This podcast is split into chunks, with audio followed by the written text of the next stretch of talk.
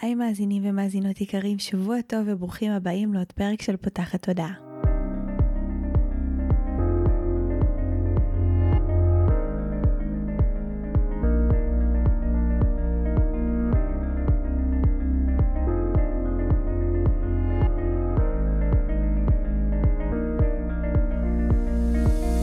הפעם הראשונה שלכם כאן, פותחת הודעה היא תוכנית שנועדה להעביר רעיונות, לאתגר תפיסות קיימות ולפתוח את צורת החשיבה האוטומטית שנהוגה אצל כולנו, לכל מיני כיוונים חדשים במטרה להכניס לחיים שלנו יותר כלילות, שלווה, זרימה, אהבה, קרבה וחופש, גם במערכת היחסים שלנו מול עצמנו וגם במערכות יחסים נוספות. אני ניצן אלפסי, אני המנחה של הפודקאסט הזה ואני מאמנת תודעתית ומלווה תהליכי עצמה אישית בעזרת כלים מעולמות התמודע, האנרגיה והרוח. ובפודקאסט הזה אני גם מראיינת וגם מדברת בעצמי על כל מיני נושאים שהם מעניינים אותי, מסקרנים אותי, ואני חושבת שהם בעלי ערך וצריכים להגיע גם לאוזניים שלכם. רגע לפני שנתחיל את הפרק הסופר מעניין שהכנתי לנו השבוע, אני ממש שמחה ומתרגשת להזמין אתכם ולספר לכם שנפתחה הרשמה לאירוע פרק המאה של פותחת הודעה. אני עדיין לא מאמינה שאני אומרת את זה ושהגענו לפרק 100. אה, וכמו שבשנה עשינו אירוע אה, פרונטלי שבו נפגשנו והקלטנו באחד פרק והעברנו איזשהו תהליך ממש עוצמתי בדמיון מודרך, גם הפעם החלטתי אה, לשמר את הקונספט הזה ואפילו לשדרג אותו יותר. ומה שהולך לקרות זה שלכבוד פרק המאה אנחנו הולכים להיפגש ולהקליט את הפרק הזה ביחד, ביקב מהמם, במרכז הארץ, עם יין חופשי וכיבוד מפנק, והולך להיות ערב סופר מיוחד שבו קודם כל נקליט את הפרק ב live ותוכלו ככה לפגוש אותי מעבר למסך ונקליט אותו ביחד. אנחנו הולכים לדבר על נושא סופר מעניין, אה, שזה באמת איך תת המודע שלנו משפיע על המציאות שלנו ואיך אנחנו יכולים לרתום אותו כדי לזמן לעצמנו את החיים שאנחנו רוצים וחולמים. אני ממש הולכת להכניס אתכם לתוך הבפנוכו אה, של תת המודע, להבין איך הוא עובד, איך באמצעותו אנחנו יכולים לזמן מציאות, מהם האמונות שמגבילות אותנו. והדבר הכי מטורף זה שאנחנו הולכים לעבור ביחד הפעלה אנרגטית לחיווט מחדש של תת המודע. הפרק אה, יוקלט ויעלה לפודקאסט וכולם יוכלו להאזין לו, אבל רק מי שיהיה נוכח באירוע פיזית יוכל לעבור את ההפעלה האנרגטית והיא תהיה בלעדית רק למי ש... יהיה בערב עצמו. מספר המקומות שלנו כמובן מוגבל, אה, כי אני רוצה להשאיר את האירוע האינטימי כדי שבאמת תוכל ככה להיפגש ולדבר, ובאמת יהיה לנו באירוע גם זמן כזה של כמו קבלת פנים, לפגוש עוד אנשים שמאזינים לפתחת הודעה, עוד אנשים ככה חיבורים נשמתיים מרגשים, גם להיפגש אני ואתם, לדבר, לראות את האנשים שמאחורי האוזניות, שזה סופר מרגש, להקליט את הפרק ביחד, יהיה לנו גם זמן שאלות תשובות שתוכלו לשאול אותי כל מה שתרצו על הנושא של הפרק או על כל דבר אה, בפודקאסט ובחיים בכלל. אה, זה הולך להיות ערב מאוד מרגש, זה אחרי חצי שנה שלא עשיתי בכלל אירועים פרונטליים אה, כחלק מההיריון וחופשת לידה, אה, ואתם באמת האנשים שאני הכי הכי מתרגשת לפגוש. אז כל הפרטים על האירוע הזה שהולך להתרחש בתשיעי לשמיני נמצאים לכם בתיאור הפרק, ואני ממש ממש מחכה לפגוש אתכם שם. וזהו, אפשר להתחיל. בפרק שלנו היום אירחתי את דוקטור ליאת יקיר, שהיא ביולוגית, חוקרת הביולוגיה של הרגשות ומחברת הספר קיצור תולדות האהבה. הייתה לנו שיחה מרתקת על הביולוגיה של המשיכה, על מה גורם לנו להימשך לאנשים מסוימים, למה אנחנו נמשכים לאנשים שלא מעוניינים בנו, איך אנחנו יכולים לעקוף את כל העניין היצרי וההישרדותי והביולוגי שמקושר לנושא הזה של משיכה, ואיך אפשר באמת לבחור זוגיות שמתאימה לנו ולא רק מבוססת על משיכה ראשונית שלרוב לא מחזיקה לאורך זמן. זה פרק שמראה את הצד הקצת יותר מדעי והמחקרי של הדברים, קצת יותר מאחורי הקלעים, אבל בפן הביולוגי, אה, ואני מוצאת את זה סופר מעניין, ואני מקווה שגם אתם, וכמובן שאם נהניתם, ממש אשמח שתשתפו אותו ברשתות החברתיות עם אנשים שאתם אוהבים, כל מי שזה יכול לתת לו ערך, שיהיה לכם האזנה נעימה. היי ליאת. היי ניצן, מה שלומך? איזה כיף שאת כאן. אה, הזמנתי אותך היום כדי שנעמיק יחד אה, בנושא שבעיניי הוא מרתק, אה, קצת לדבר על המדע אה, שמאחורי אה, אהבה, התאהבות, זוגיות. אה, פה בפודקאסט יוצא לנו בעיקר להתעסק אה, הרבה פעמים בהיבטים יותר אה, פסיכולוגיים ורגשיים של הדבר הזה, נניח אני אה, נמשכת לאדם מסוים כי הוא מזכיר לי את דמות הגבר אה, שראיתי בבית, אה, בדיוק אותו דבר או בדיוק ההפך. אה, ואת מביאה עוד איזשהו רובד ועומק שאנחנו לא לוקחים בחשבון, אה, אבל הוא מרתק אה, גם הוא. אז בפרק הזה אנחנו הולכות להעמיק ביחד באמת במדע שמאחורי המשיכה והתאהבות. ונראה לי שנתחיל שנייה באמת מה, מהשאלה הזו, מה עומד בבסיס המשיכה שלנו. אולי גם אם זה קשור. ושאלה שאני מקבלת הרבה זה למה אני תמיד נמשכת לאנשים שלא בהכרח נמשכים אליי, או שהם לא נכונים לי רגשית, או כל מיני דברים כאלה, זה גם ממש מעניין מה לביולוגיה ולמדע יש להגיד ביחס לזה, אז נתחיל באמת מהנושא של משיכה, איך זה עובד בכלל. אז טוב, זה באמת בעיניי גם נושא מאוד מרתק, איך אנחנו מה מוביל את הבחירות שלנו ואת ההחלטות שלנו, בוודאי בכל הנוגע לזוגיות. אה, בהסתכלות שלי בסופו של דבר הכל זה ביולוגיה, אה, כי גם בעצם הפסיכולוגיה, למה אני נמשכת ואיך אני נמשכת, והסיפור של ההורים, והסיפור שבאמת אה, אנחנו משחזרים חוויות ילדות גם, או דפוסי עבר, בסופו של דבר זה מידע שצרוב בנוירונים במוח. שבעצם נצרבים בשלבים מאוד מוקדמים של החיים, שמלמדים אותנו בעצם איך עובד מנגנון האהבה אצלנו במוח, איך אנחנו מראים אהבה, איך אנחנו מקבלים אהבה, אה, זה בעצם נתבע ממש כמידע בתוך התאים. אז בסופו של דבר אנחנו, מבחינת ההסתכלות שלי, מבחינה אבולוציונית, אנחנו עוד בעל חיים על כדור הארץ. אה, עם אה, אזור מאוד מפותח במוח, אה, שזה האונה המצחית, קדמית, האזור הזה שמתפתח מאוד לאט במהלך החיים, אבל הוא בעצם מאפשר לנו את החשיבה הרציונלית ואת היכולת לתכנן את העתיד ולהסתכל קדימה, ובעצם התודעה הגבוהה נמצאת שם. היא מגיעה משם, היכולת שלנו להסתכל גם לעשות התבוננות עצמית והתבוננות על אחרים ולנתח אבל באמת החלקים שמפעילים את ההתנהגות שלנו במידה רבה ביותר זה המוח הרגשי בעצם, שהוא יושב מאחורה, באזורים הקדומים יותר, בין הרכות, מאחורי העיניים, המערכת הלימבית, אה, וגם העולם הרגשי שלנו הוא בעצם תוצר של אה, תהליכים במוח,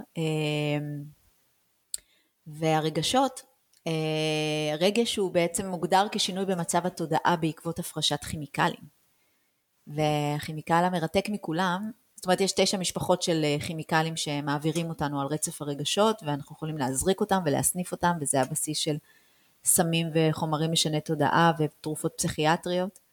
אמ, והחומר המרתק מכולם, אה, בעיניי זה החומר שממנו עשויה אהבה, שזה הורמון האהבה, האוקסיטוצין, אותו אוקסיטוצין ארור אה, או מבורך, גם וגם.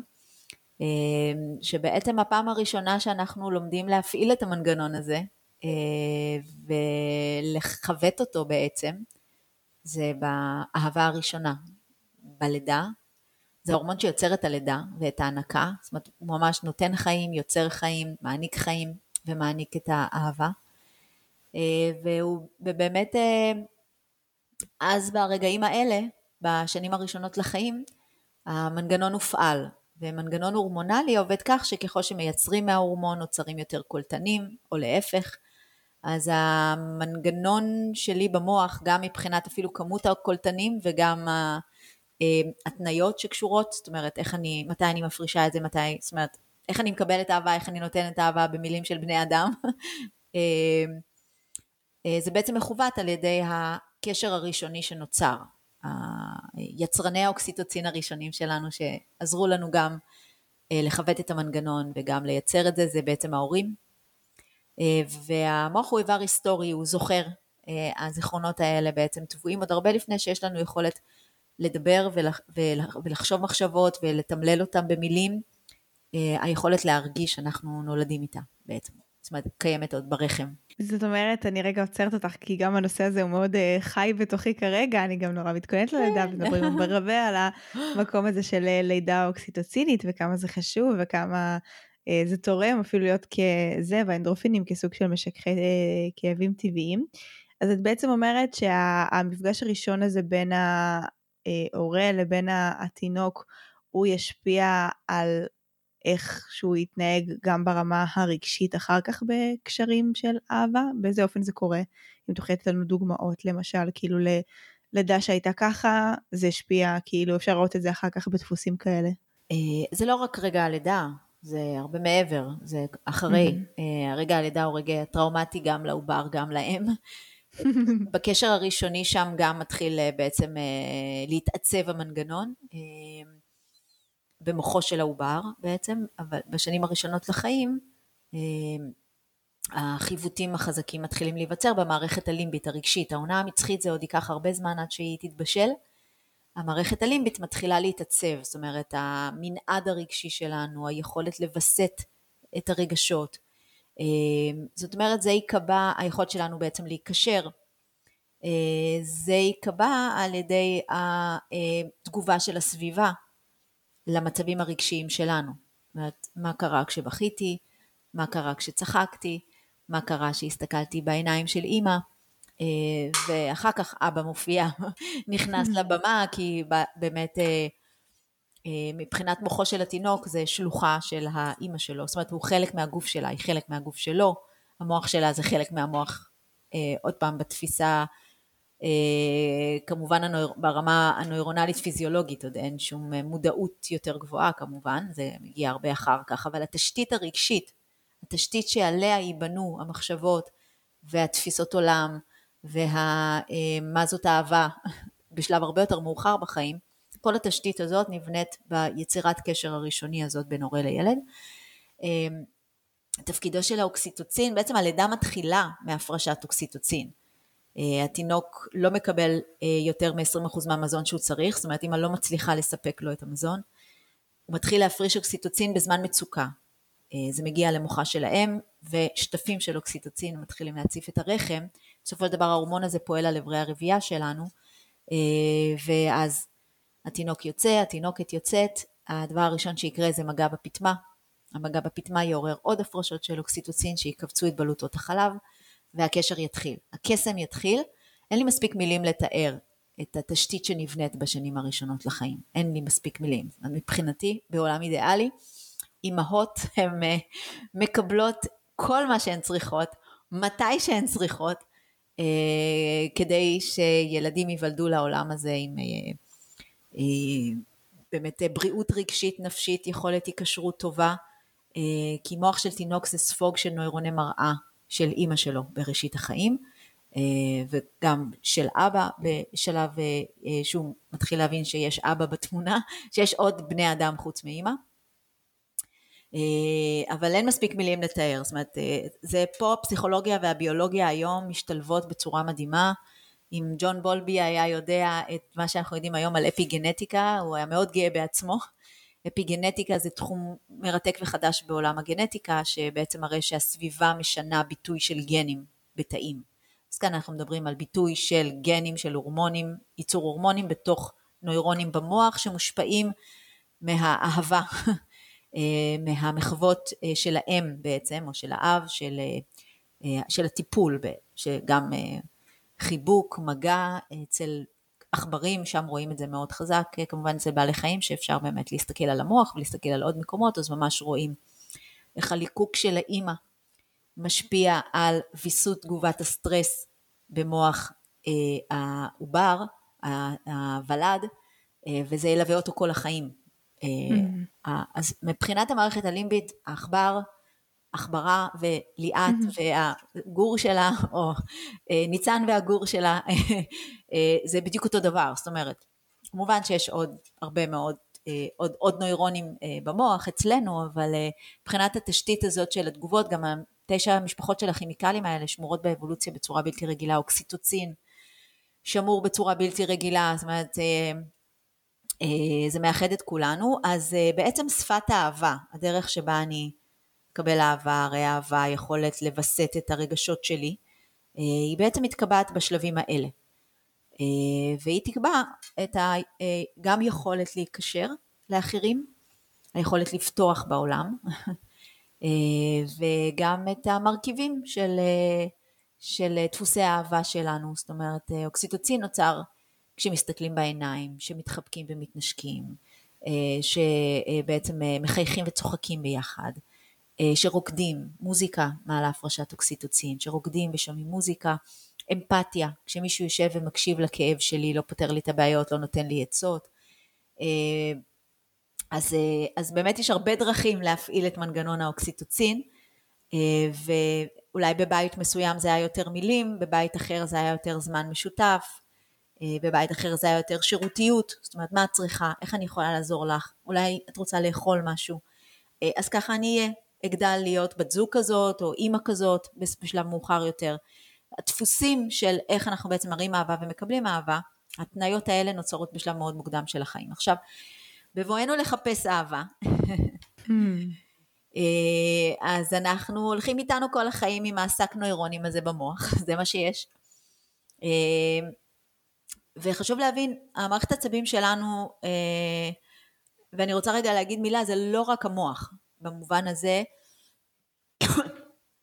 שזה לא רק מה שנמצא בין, ה, בין הרקות מאחורי העיניים, בתוך הגולגולת, אלא יש לנו גם בעצם את החיבור של כל מערכת העצבים אה, דרך עצב הווגוס, שזה עצב עובר לאורך הגב התחתון, שעובר לאורך הגב, שעושים לנו מסאז' ומלטפים לנו את הגב, מרגישים אותו טוב, והוא מעצבב את אברי הרבייה שלנו, את הלב, את המערכות הגדולות, את המעיים.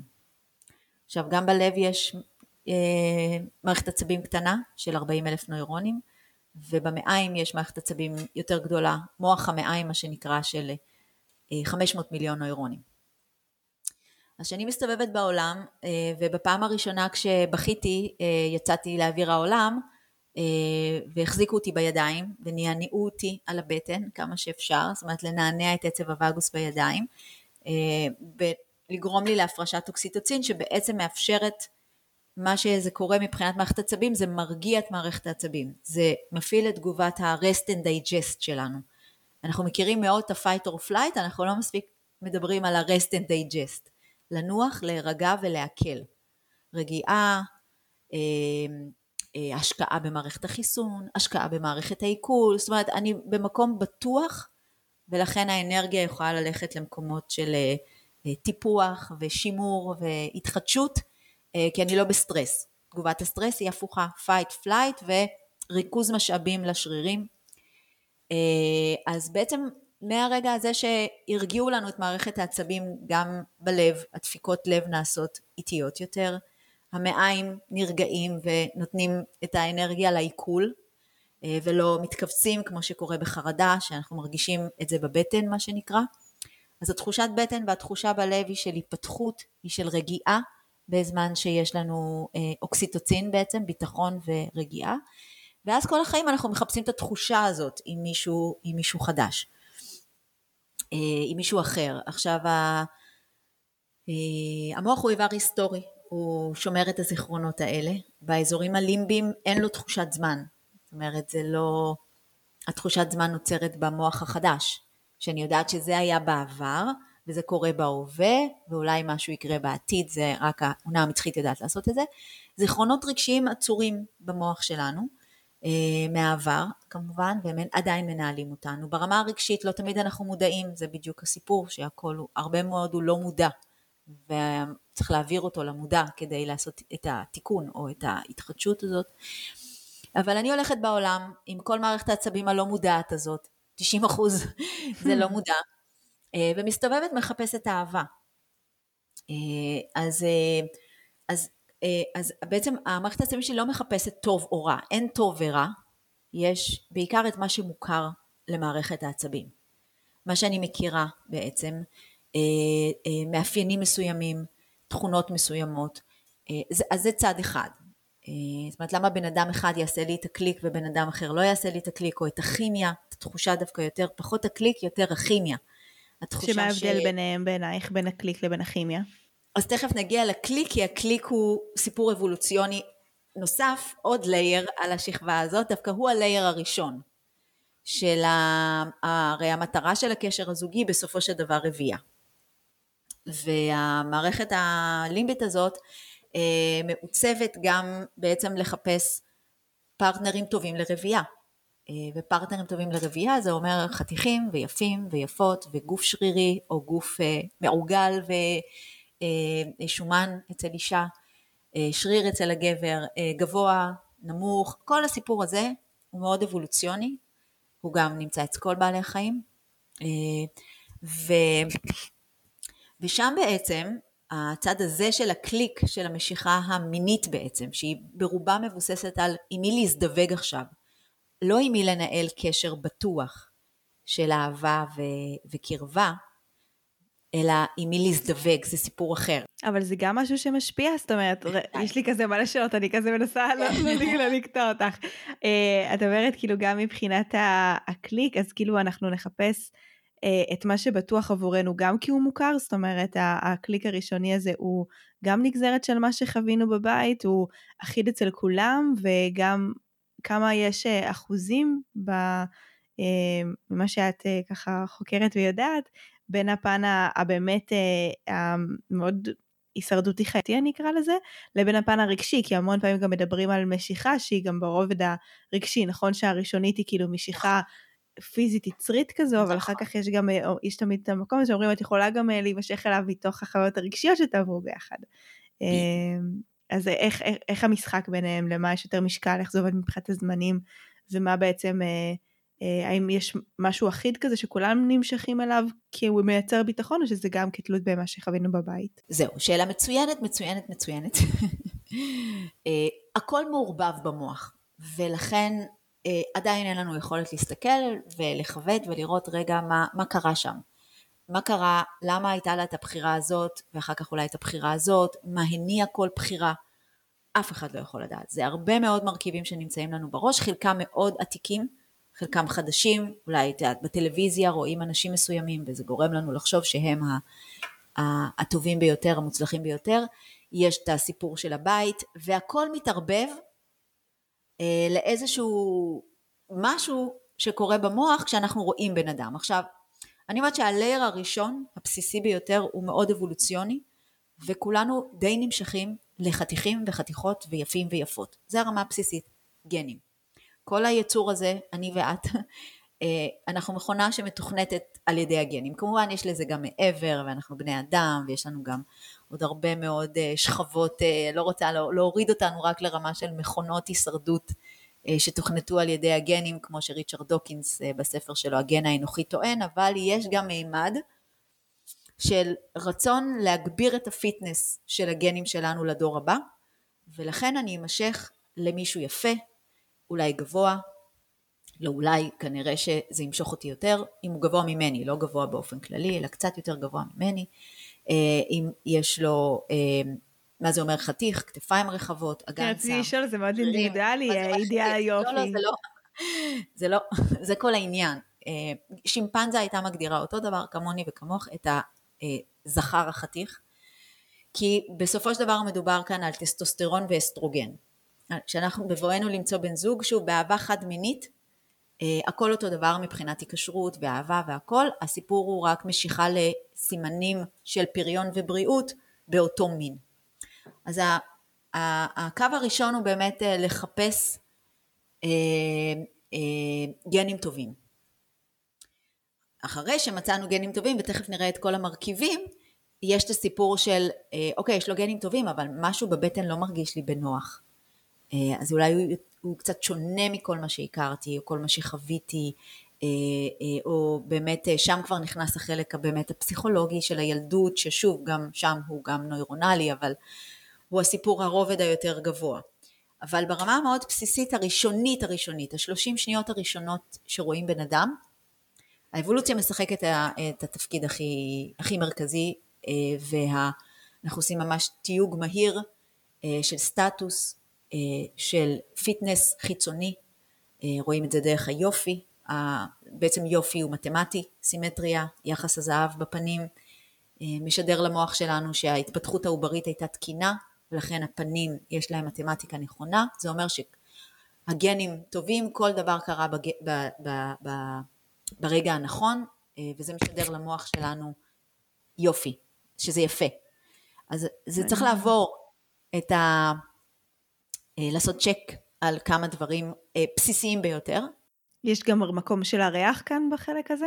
בוודאי, בוודאי. אה, אז גם אם לחצנו יד, במכון ויצמן, המעבדה של נועה סובל הראו, בלי קשר רק לקשר זוגי, בכל דבר שאנחנו לוחצים יד, אחר כך בלי שאנחנו מודעים, כמה שניות אנחנו מעבירים את הנוגעים בפנים, מעבירים איכשהו, רוצים להריח, כי לא ישר מתנשקים על בן אדם או מחבקים בן, גם החיבוק הוא גם בשביל האוקסיטוצין ולייצר קרבה, אבל גם בשביל רגע בוא נראה מה הריח פה אומר לנו, אה, אבל בוודאי ביחסים הזוגיים אנחנו גם בוחרים לפי, בוחנים לפי ריח, וגם בעלי חיים אחרים עושים את זה. זה מנגנון למניעת גילוי עריות, אה, והמחקרים האלה הראו שנשים נמשכות, נשים עושות סלקציית ריח מאוד חזקה, כי בסופו של דבר הן נושאות את המטען הגנטי לדור הבא, זה ברחם שלה, היא תישא בכל התוצאות של זה, אה, ולכן היא עושה סלקציית ריח חזקה, ובעצם ראו שנשים נמשכות לריח של גברים שרחוקים מהם גנטית. זאת אומרת, אז אני בוחנת, אז כאילו, אני בעיניי המורכבות של האלגוריתם הזה שנבנה במוח, הוא לחפש את הרחוק, אך לא רחוק מדי. Hmm. אוקיי? Okay? קרוב, אך לא קרוב מדי. זאת אומרת, מבחינת הגנים לא משפחה קרובה, אבל גם לא משהו שהוא מהצד השני של, אה, זאת אומרת, גנטיקה שונה לגמרי. אה, בעצם לברור את הפיטנס, אה, והריח פה נותן לנו גם את היכולת לעשות את זה, יש לנו שלושה סוגי קולטנים לאור, ותראי איזה עולם מופלא אנחנו קולטים בעיניים, שני, קולטנים, שני סוגי קולטנים לקול, וכמה צלילים, איזה יופי של מוזיקה, ו-400 קולטנים לריח. ו...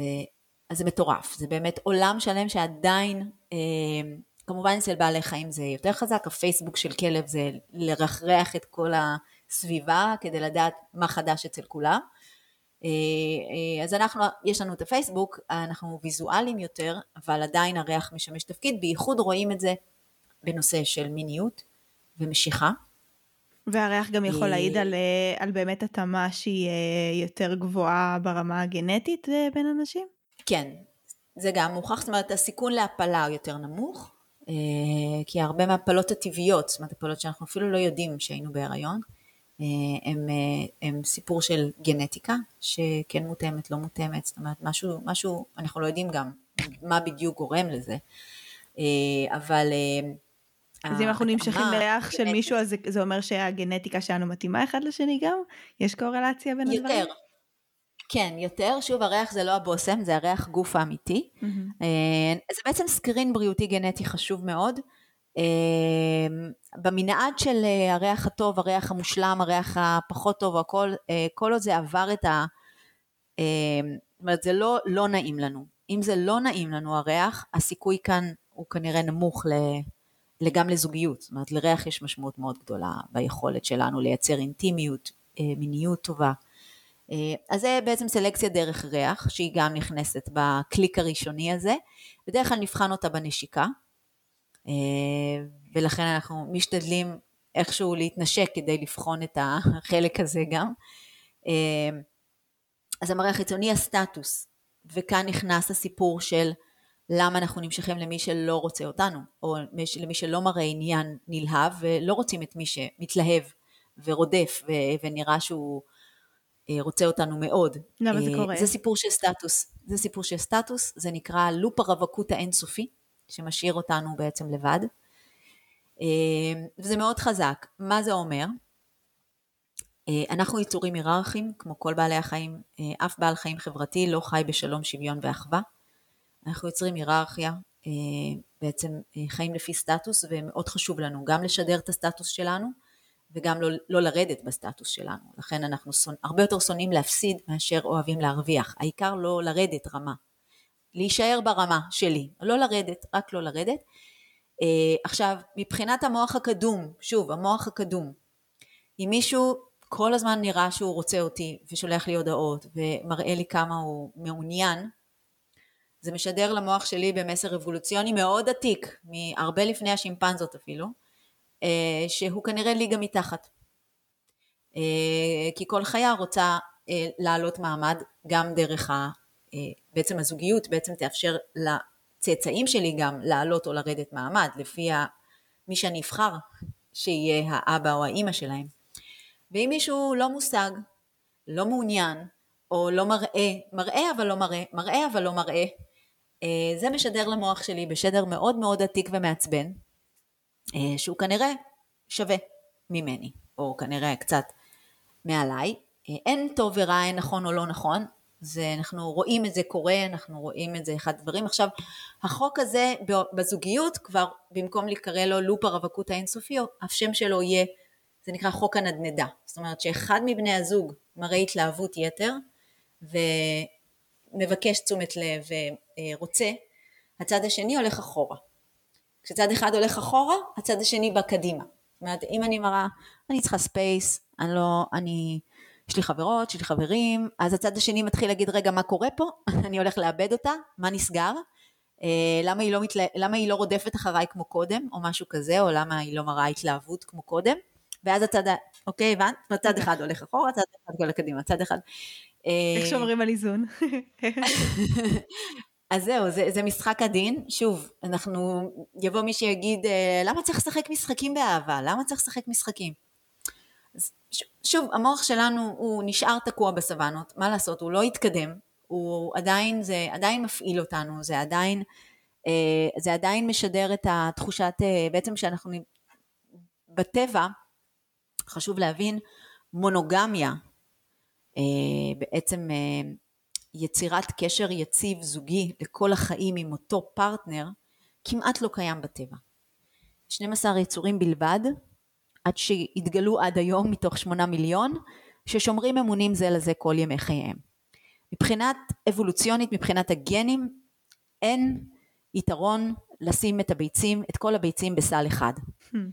היום הריח שלו טוב, היום ה fitness שלו טוב, אבל אולי עוד עשר שנים יש אלפא חדש בסביבה. מה שנקרא, או אלפא חדשה בסביבה. אה, ואולי כדאי לערבב את הגנים עם מישהו פורה יותר, יפה יותר, אה, אה, ובאמת אנחנו רואים את ההתנהגות הזאת גם בבני אדם. זאת אומרת, החדש נראה לנו יותר מסקרן. לפעמים ברגע שהגבר אלפא שלי כבר פחות אלפא בעיניי, משהו במשיכה יורד, גם את זה רואים. גם את זה רואים. רואים אמירות כמו הוא היה טוב אליי מדי, לא נמשכתי אליו. מאיפה זה בא? זה בא רחוק רחוק, מרחוק רחוק אה, מבחינה אבולוציונית, מתקופות עתיקות. שבעצם אה, הלא מושג, ה- ה- ה- הלא טוב בעצם, מה זה נקרא לא טוב? זאת אומרת שלא משרת את כל, אה, את כל מאוויי, אלא דווקא קצת עושה לי חיים קשים, זה מעורר משיכה מינית. זאת אומרת, למה המשפט הזה הוא, הוא טוב מדי, אני לא נמשכת אליו, או גם היא טובה מדי, אני לא נמשך אליה, גם זה קיים. כי שוב, זה אה, מאוד, מאוד מאוד עתיק, אה, המשיכה המינית, שוב, אולי אנחנו יכולים להיות חברים טובים, אבל המשיכה המינית לחזק, ללא מושג, לה, אה, הזה בכיבוש, הוא, הוא מאוד קשור לטסטוסטרון. כשמסרסים את הטסטוסטרון, אה, שההורמון הזה בעצם אה, מונעים את ההפרשה שלו, אז כל התופעות האלה נעלמות, התופעות של היררכיה, התופעות של לחפש את האלפא או לחפש את האלפא female או את האלפא male, זה פשוט נעלם. גם כשמסרסים את הזכרים וגם כשבעצם מונעים את הפרשת הטסטוסטרון גורם לנו אה, אה, להיות עסוקים במעמד, להסתכל על נושא של מעמד ולחפש את האלפות או את אלה שקרובים יותר, גבוה יותר בהיררכיה ומי שבעינינו נמוך יותר בהיררכיה אה, מעורר פחות אה, תשוקה מינית. יש לנו איך להתגבר על כן. זה? כאילו, את מתארת פה הרבה דברים שהם נורא כזה בביולוגיה שלנו ואין לנו שליטה עליהם, אבל אני מניחה שגם הרבה שהקשיבו לנו יגידו איזה באסה, כי כאילו, יכול להיות שהבן זוג הזה הוא יכול להיות בן זוג ממש טוב, אבל רק כי ביולוגית נראה לי שהוא טוב מדי, אז אין לי עליו משיכה, על זה יכול להיפסל הקשר. אז השאלה, כמה השפעה יש לנו על, על המקום הזה, אם בכלל, של uh, לעשות לדבר הזה עיקוף, או בכללים יש לנו יכולת להשפיע על מי אנחנו נמשכים, uh, או איפה אולי גם באמת נכנסת המשיכה הרגשית הזו שהזכרנו קודם, אולי כימיה, אם היא גם קשורה לכאן. אז שאלה מצוינת, קודם כל המודעות קודם כל היא השלב הראשון בכלל.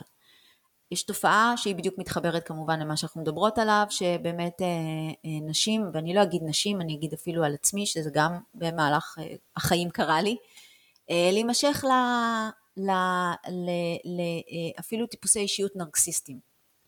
אה, 20% מהאוכלוסייה הם בעלי אה, מאפיינים נרקסיסטיים חזקים, אה, יש יותר גברים מנשים, שוב גם זה קשור לטסטוסטרון, mm. אה, והרבה פעמים נשים מתארות משיכה חזקה מאוד, למרות שהוא לא טוב אליי, למרות שאני יודעת שהוא לא טוב בשבילי, ולמרות שהוא מתנהג אליי מגעיל, ושבהתחלה הוא מרעיף אהבה אבל זה מהר מאוד יורד, אה, ואז צריך להתחנן לאהבה, אבל אני לא יכולה, אני פשוט נמשכת אליו, וכל פעם שהוא מראה לי איזה פירור, אני חוזרת כמו, אני אומרת עכשיו ממש מניסיון, זה אני לא מדברת על חברה שסיפרה לי, אלא מקרה שקרה, מקרה אמיתי, אה, וזה לא משנה אם זו אישה חזקה או אישה, לא משנה איזה.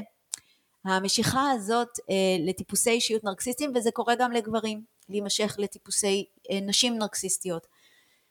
שאת אומרת מה, למה הוא איתה, מה קורה שם, ולה, והרבה פעמים מתארים איזושהי משיכה לא ברורה.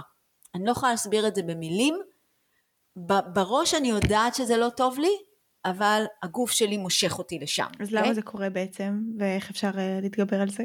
אז זהו, זה משנה, זה בדיוק הסיפור הביולוגי העתיק הזה של uh, עכשיו גם בפסיכולוגיה כנראה, נגיד שאולי גם בעבר היה אבא או דוד או אח או איזושהי דמות ש, שבכלל זה מושך אותנו, כי זה מוכר, זה גם חזק מאוד אבולוציונית וגם מוכר, אז בכלל, מה הסיכוי שלי שזה לא יקרה? אה, אה, אז יש שני המרכיבים האלה, אבל אפילו בלי שיש לנו נרקסיזם במשפחה, אה, זה, אנחנו מאוד נמשכים לביטחון עצמי, ולחבר'ה האלה יש ביטחון עצמי, כריזמה נשפכת.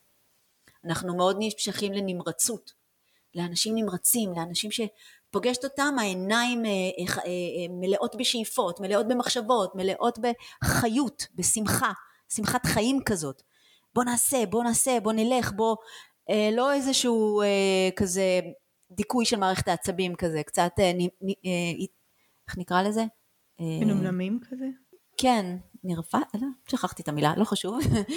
אה, אה, אז כן, אז אנחנו מאוד נמשכים לזה. עכשיו שוב, מבחינה אבולוציונית זה בדיוק הטסטוסטרון, זה המאפיינים שלו, אה, זה כריזמה נשפכת, אה, זה בדיוק המאפיינים של הטסטוסטרון, אבל מה לעשות, ביטחון בקשר הזה לא יהיה, אוקיי? אה, מאוד קשה לתת שם ביטחון בקשר, מאוד קשה לייצר ביטחון בקשר עם אנשים כאלה, אבל המשיכה אליהם היא מאוד חזקה, שוב, גורמים אבולוציוניים. עכשיו, אני אומרת, איך מונעים את זה? רק המודעות, זאת אומרת רק המודעות גם להיסטוריה הלא כל כך עתיקה של המוח האנושי, זה ממש היה אתמול. אה, למשל, אני תמיד נותנת את הדוגמה שסתם נסתכל אפילו על האוכלוסייה האנושית ב-2023, 2022, 2023, 2023 כבר, אה, לא, לא, לא מאופסת. מי הזכר אלפא של המין האנושי? מי הזכר שיש לו הכי הרבה גנים מפוזרים באוכלוסייה? אחד מכל חמישה גברים באסיה נושא גנים של ג'ינגס חאן על כרומוזום Y. ג'ינגס חאן ידוע כפסיכופת, פדופיל, רוצח, איש עתיר מעללים, אה, שהגנים שלו מאוד פוזרו באוכלוסייה. עכשיו, הרבה, הרבה נשים לא בחרו להיות איתו, כן? זה תוצר של כיבושים ואונס ואלוהים יודע מה. אה, אבל לאורך ההיסטוריה האנושית, באמת גם הזכרי האלפא שלנו, המלכים, האצילים, זכו ליותר הרבה היה בכפייה, אבל גם כשזה לא בכפייה, אה, בוא נגיד ששלמה המלך יש 1,500 נשים, הרבה מאוד רצו להיות עם המלך, אוקיי? רצו להיות בחצר המלך, ומה שנקרא תעשה לי ילד, כן? הגבר שאנחנו בעצם מאוד רוצות להיות איתו, וזה גורם לאיזושהי משיכה מאוד חזקה. הכריזמה הזאת, היכולת הזאת, וזה קורה גם לגברים כלפי נשים מאוד מאוד מאוד כריזמטיות וחזקות.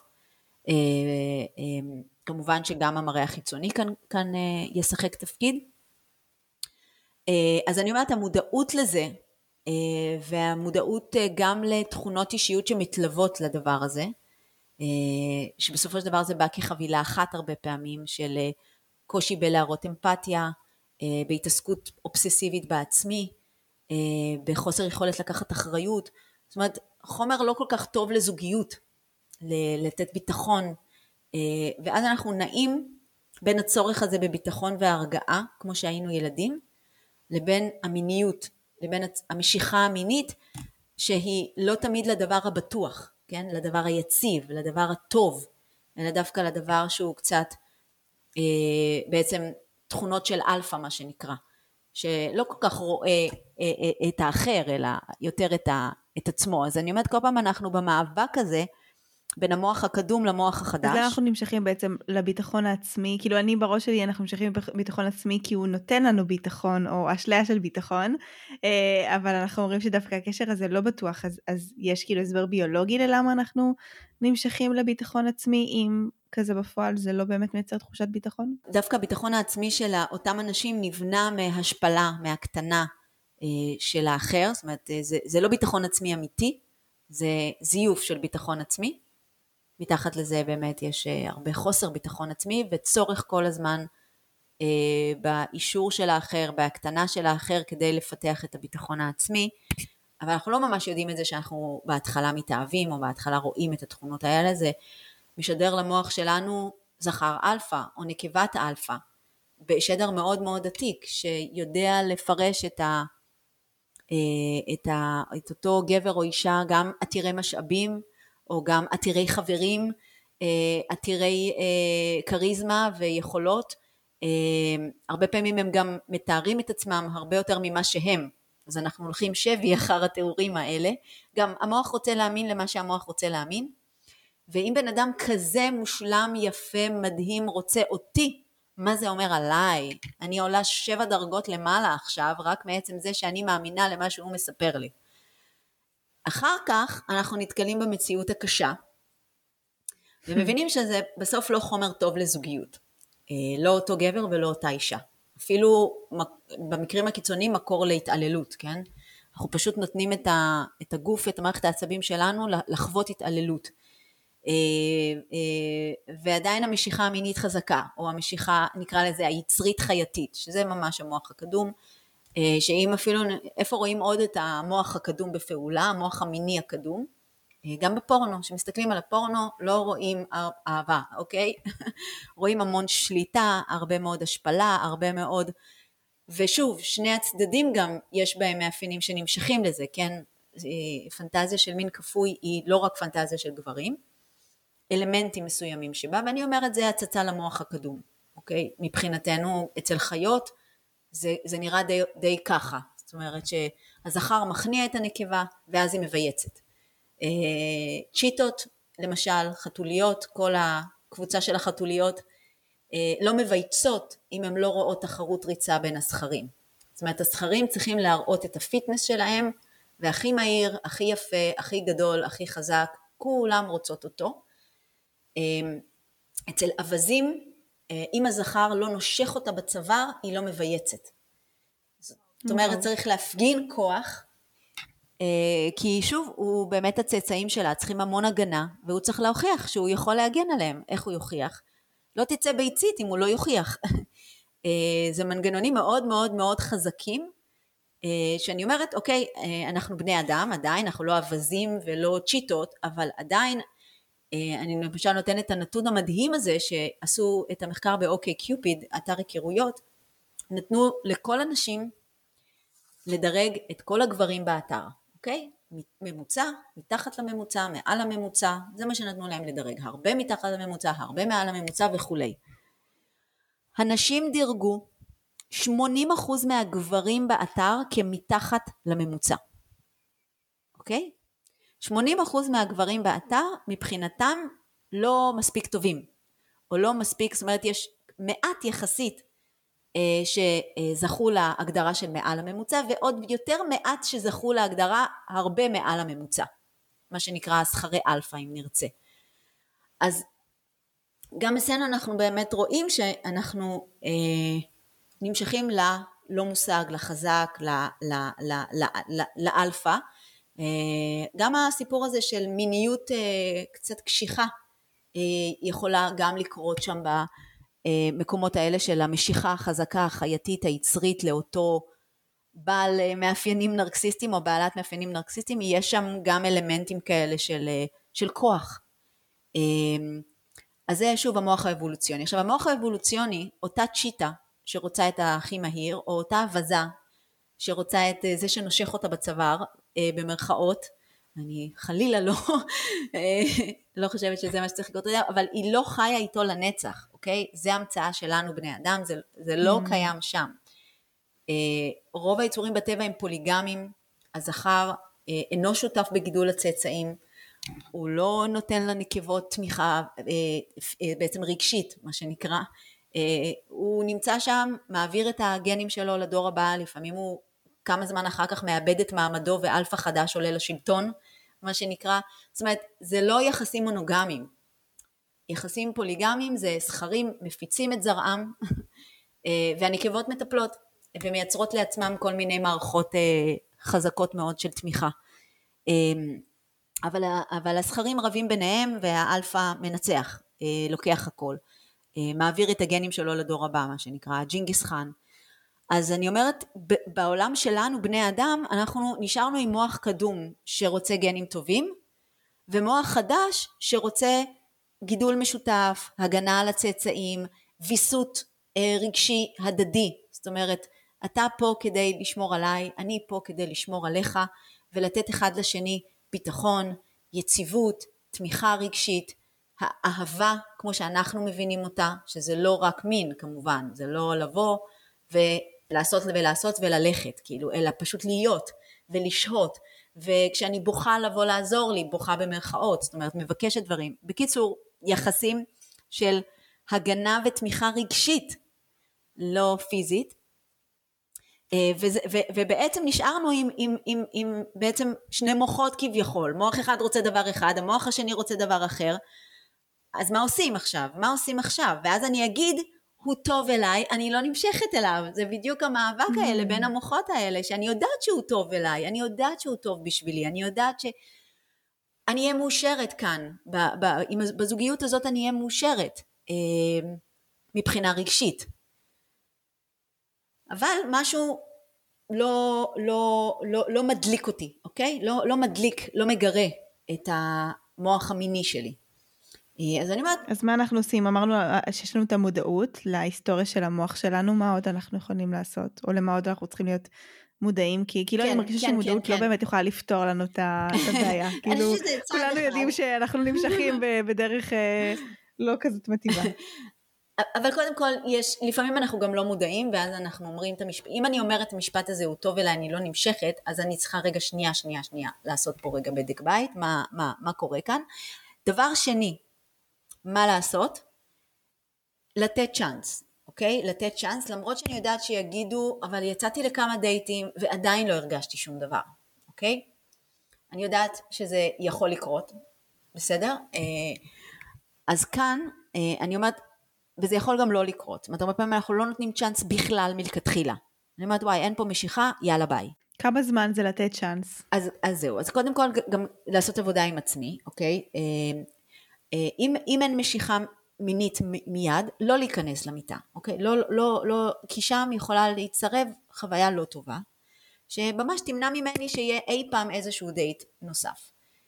בעצם לנסות לבסס מערכת יחסים חברית, קודם כל לייצר, אה, לעשות דברים ביחד, אה, לייצר איזושהי חברות, לנסות רגע להשתיק רגע את המוח המיני, שנייה, אל תתערב רגע, לא מדובר, לא מדובר עליך עכשיו כרגע,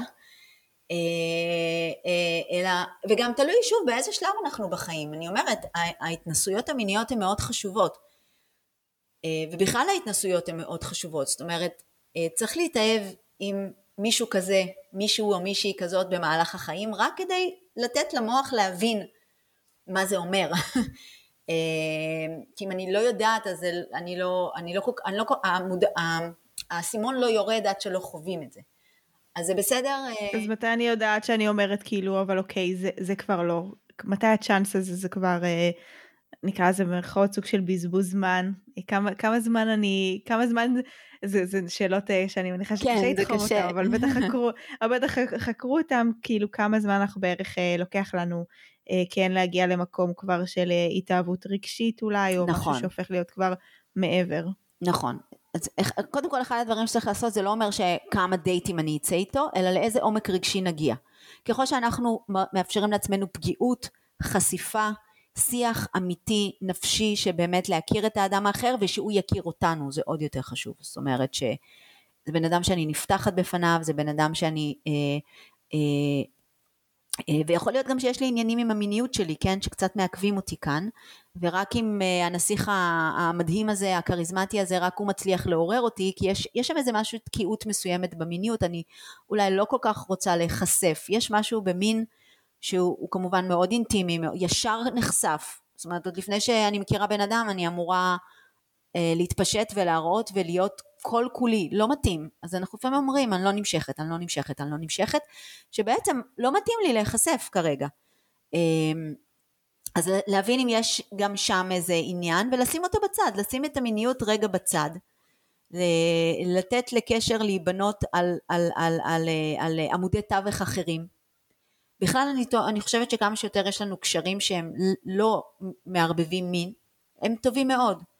אה, כי אנשים שונים יכולים גם לתת לנו דברים אחרים אה, בחיים. יש לנו המון צרכים לספק ובן אדם אחד לא יכול לספק את כל הצרכים. אה, אז, אז, אז זה גם מאפשר לנו באמת ללמוד קצת יותר על עצמנו, מי אנחנו, מה אנחנו רוצים. אני אומרת באופן כללי בכלל, אם אנחנו מדברים על העידן הנוכחי, אתרי היכרויות, היכולת באמת להכיר דרך הטכנולוגיה שבעצם מאפשרת שפע של אפשרויות, זה משהו שמאוד מאוד מאוד פוגע בהיקשרות. כי זה בעצם מחזיר אותנו לחיפוש האלפא. לאלפות יש יתרון מדהים, לאלפות ונרקסיסטים יש יתרון מדהים באתרי היכרויות. מדהים. כי לאותו בחור או בחורה טיפה ביישנים, טיפה לא בטוחים בעצמם, טיפה שזה נורא קשה להם המימד הזה, והם יכולים להיות אחלה מאהבים, ואחלה גם במיטה וגם מחוץ למיטה וגם בכל מקום, אין להם צ'אנס אפילו. הם לא עוברים את המשוכה הראשונית שהאלפות רצים אותה. רצים אותה. הם שופעי כריזמה, הם יודעים להרשים בדייט הראשון בדקה הם יודעים להרשים, רק, רק רואים אותם אפשר להריח את הטסטוסטרון, גם של האישה, שוב טסטוסטרון זה לא רק גבר, גם נשים מפרישות וגם נשים, יש נשים עם כריזמה מטורפת. אז אין, אין סיכוי מולם, אוקיי? שכולנו באותו באותו בלק כזה ואני צריכה עכשיו לבחור ימינה שמאלה ימינה שמאלה הפלא ופלא בחרתי מלא ימינה לנרקסיסטים אה וואו איזה חדשות מדהימות. אה, ועכשיו בתוך כל זה אותם אנשים טובים ו- ו- ונעימים ומקסימים והכל צריכים להתחרות איתם כן? כי בכפר כמה אלפות היו? איזה אחד אה, לא מושג שכל הבנות רצו אותו במרכאות או כל הבנים חלמו עליה בלילה מלכת הכיתה אבל בסוף מתחתנים לא עם מלכת הכיתה, נכון? ולא עם מלך הכיתה. פתאום יש לנו באינטרנט, אה, כאילו בזה, את כל מל, מלכי הכיתה. הם יודעים, הם יודעים לפלרטט, הם יודעים להרעיף אהבה בהתחלה, הם אלופים בהתחלה, בהתחלה, בלגרום לבן אדם להרגיש כל כך מיוחד, כל כך מדהים, כל כך הם יודעים לחזר. אה, האדם הפשוט לא תמיד יודע לחזר, הוא נורא חרד. רגע, אולי היא לא רוצה אותי, אולי היא כן, אולי היא לא, אולי... יש המון חרדות ש, שקיימים אצל כולנו.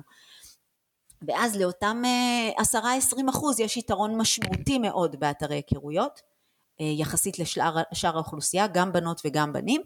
ואנחנו גם מופצצים בכל מיני חתיכים יפים ויפות אז, אז, אז זה מאוד מאוד מאוד מאוד מבלבל. המוח לא היה נחשף לכל כך הרבה אופציות אף פעם.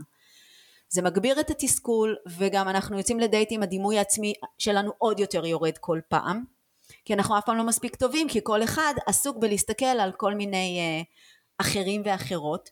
אה, אין לנו מספיק מידע כדי לשפוט, רוב האנשים משקרים, 85% האנשים משק, משקרים בפרופיל, לא כי הם רעים, אף אחד הוא לא רע, אלא אנחנו טיפה רוצים ל- ל- לשפר את הפיטנס, ואנחנו גם באמת חושבים שאנחנו נראים יותר טוב, ושהגיל לא אומר שום דבר, אז מה אם כתבתי שאני חמש שנים פחות ושמתי תמונה לפני עשר שנים, אז מה?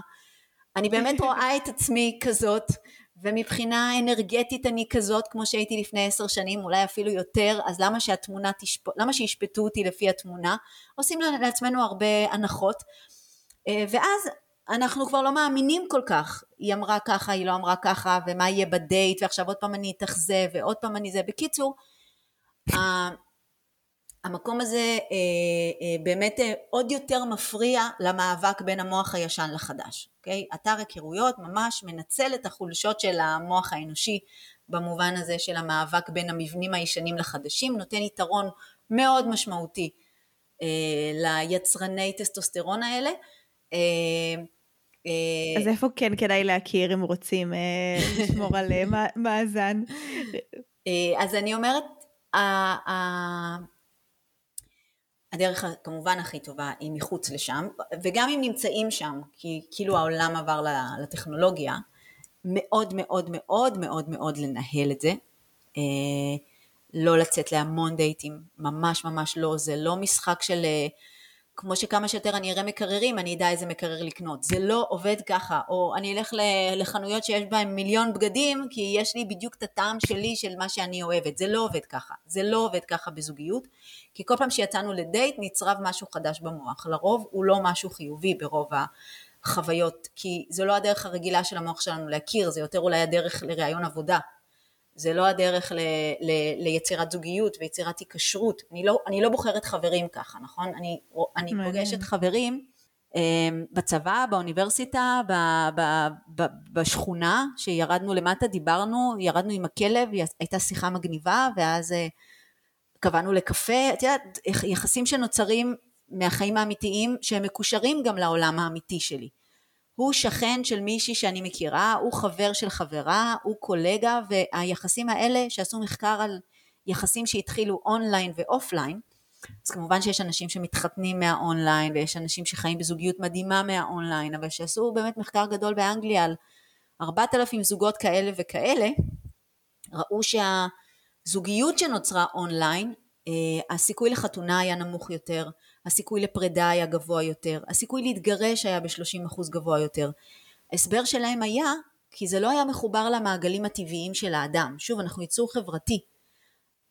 שאני אה, מכירה אה, מישהו שמכיר אותך, חבר טוב שלך, ואני אוהבת אותך כבן אדם ואת חברה שלי, אז מן הסתם אני מניחה שתכונות שם, יש, יש משהו ש, ש, שהמוח מכיר עכשיו, הוא יכול לחבר את הדברים.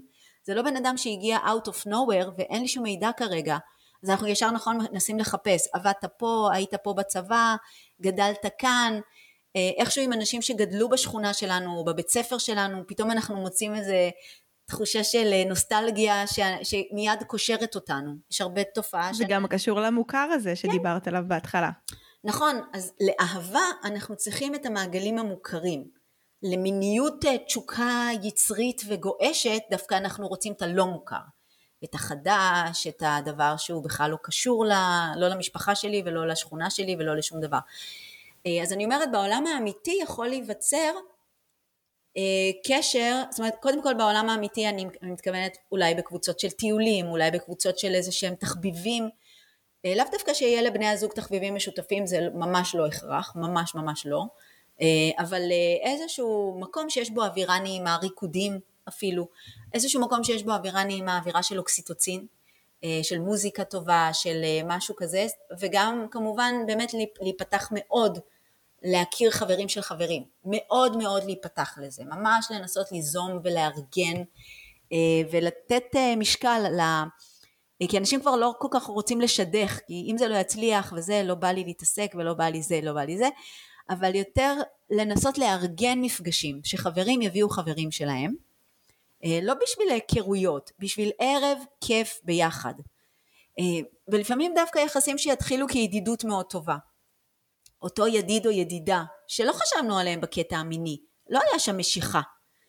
אה, אבל בסופו של דבר אני מאוד מאוד לא מזלזלת בחברויות. אנשים שהם החברים שלנו, יש שם משהו, bonding מאוד יפה, שאינו תלוי בדבר, אינו תלוי במין, הרי גם זה לא משפחה, אני בחרתי את החברים שלי, אני בוחרת את החברים שלי, אה, אה, שבאמת, אה, כי המשיכה המינית, אוקיי, גם אפילו אם זה האלפות של האלפות, היא יורדת עם הזמן, היא יורדת עם הזמן, גם אם בן אדם מתייחס אליי באמת, לא יודעת, באמת יעשה לי חיים קשים וישאיר אותי תמיד בסף גירוי גבוה, שייתן לי פירורי אהבה וזה כן ישאיר אותי בסף גירוי גבוה, כי הלא מושג הוא מאוד מגרה.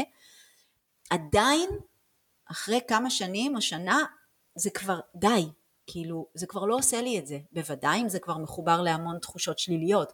אבל גם אם זה לא מחובר לתחושות שליליות, זה כבר יורד. המשיכה יורדת עם הזמן, נקודה. אה, ובאמת מה שנשאר ומה שמחזיק את זה, זה חברות מאוד טובה, זה פתיחות, זה יכולת לדבר על המיניות שלנו, יכולת לחוות ביחד דברים חדשים. יכולת לצאת להרפתקנות מינית, שוב, בתוך הזוגיות כמובן, לא מדברת על שום דבר אחר, אה, אלא באמת להיות אה, בפתיחות, בהבנה שאותה יצריות תשוקתית היא לא משהו שמתח... שאפשר לתחזק לאורך זמן. ובני אדם צריכים הרבה מעבר לתשוקה ויצריות, אה, וברגע שיש לנו בסיס לכנות, אינטימיות, חברות טובה, שזה דבר שלוקח זמן לייצר, אבל אנשים שהם חומר טוב לחברות, הם בסופו של דבר אפשר גם להגיע איתם למיניות טובה, אה, שבעצם מאפשרת לי גם את המקום הנינוח להגיד מה טוב לי, מה אני אוהבת, מה אני רוצה לחוות ביחד, זאת אומרת, כי לא לימדו אותנו על מין, לא דיברו איתנו על מין, ואנחנו בעצם הולכים, הולכים קצת לאיבוד ב, קצת בעניין הזה. אבל להבין mm-hmm. ששלב ההתאהבות הוא יורד. אחרי כמה זמן? כמה זמן השלבים האלה, כאילו כמה זמן המשיכה מחזיקה, כמה ההתאהבות, אה, גם כזה עוד נשארתי בשאלה הפתוחה של כן. קליק מול כימיה ומתי זה קורה ואנחנו כזה יום הזמן עובר אנחנו כבר מדברות כמעט שעה אז בואי ננסה רגע לאסוף את הדברים אל מול כזה רגע לתחום כן. אולי על אה, ציר זמן את הדברים איך אנחנו יכולים אה, לא לחבל לעצמנו אולי בגלל המשיכה האבולוציונית וכן אה, להיפתח גם לפן הרגשי, מתי קורה הקליק, מתי הכימיה ואיך אנחנו יכולים אה, לעקוף את ה... אה, לא רוצה לקרוא לזה מכשולים, אבל את האתגרים היצריים האלה וכן לאפשר לעצמנו להיכנס למערכות יחסים טובות, שתהיה בהם גם משיכה מינית טובה, אבל גם באמת חברות ואינטימיות רגשית כמו שאת מתארת. כן, אז אני כל הזמן אומרת שהכל קורה ביחד, הקליק של ה... אני נמשכת, אני לא נמשכת קורה מאוד מהר, הוא מושתת על פרמטרים מאוד אבולוציוניים, אה, ובאמת אותם מעט אנשים שבאמת נמצאים כזה, לפעמים על הספקטרום הנרקסיסטי, הרבה אנשים מדרגים אותם כמושכים מאוד, ו... אז אם נחכה לקליק, לפעמים נימשך לאנשים שהם לאו דווקא חומר לזוגיות טובה. אה, אז, אז, אה, אז לשים את הקליק בצד, היה קליק, לא היה קליק, זה לא משנה. ממש לשים אותו בצד, לנסות כמה שאפשר לשים אותו בצד, נחזור אליו אחר כך. אם המוח החדש, האונה המצחית, רואה בן אדם, מדברת איתו קצת, אה, רואה שבאמת יש שם משהו טוב, יש שם משהו טוב, את יודעת, בחתונמי ראיינתי מאות נשים. ואמרתי, אין מצב כל כך יפות, כל כך כישרוניות, כל כך מוצלחות, אין מצב שמכל המחזרים ומכל היחסים לא היה מישהו שהיה ראוי להתחתן או לעשות איתו ילדים או להקים איתו משפחה, אין מצב. ואז עלה הדבר הזה של כן, לאורך הזמן פגשתי, אבל משהו במשיכה, או לא היה קליק, או לא היה, לשים את זה רגע בצד. לשים את זה רגע בצד, לנסות לבנות איזושהי, אה, באמת אה, לנסות לייצר מערכת יחסים, לייצר מערכת יחסים, שוב לא להכריח את עצמנו למיניות אם אין שם משיכה בהתחלה, כי זה יצרוב במוח שלנו תחושה לא נעימה, אה, שנחשפנו במקום שלא היה לנו משיכה ולא רצינו להיחשף, אה, אז לא לעשות מין בשביל לעשות מין כי ככה צריך עכשיו, כי אנחנו בעצם ממשיכים את הקשר וצריך, אלא רגע לחכות עם זה גם לתרגל מגע נעים ורך של אינו קשור כרגע לכל השאר. אה, פשוט מגע כזה כיפי אחרי ארוחה טובה ושיחה נעימה. זאת אומרת לתת לאוקסיטוצין להיות מופרש בגוף שלנו ולשים את הקליק בצד.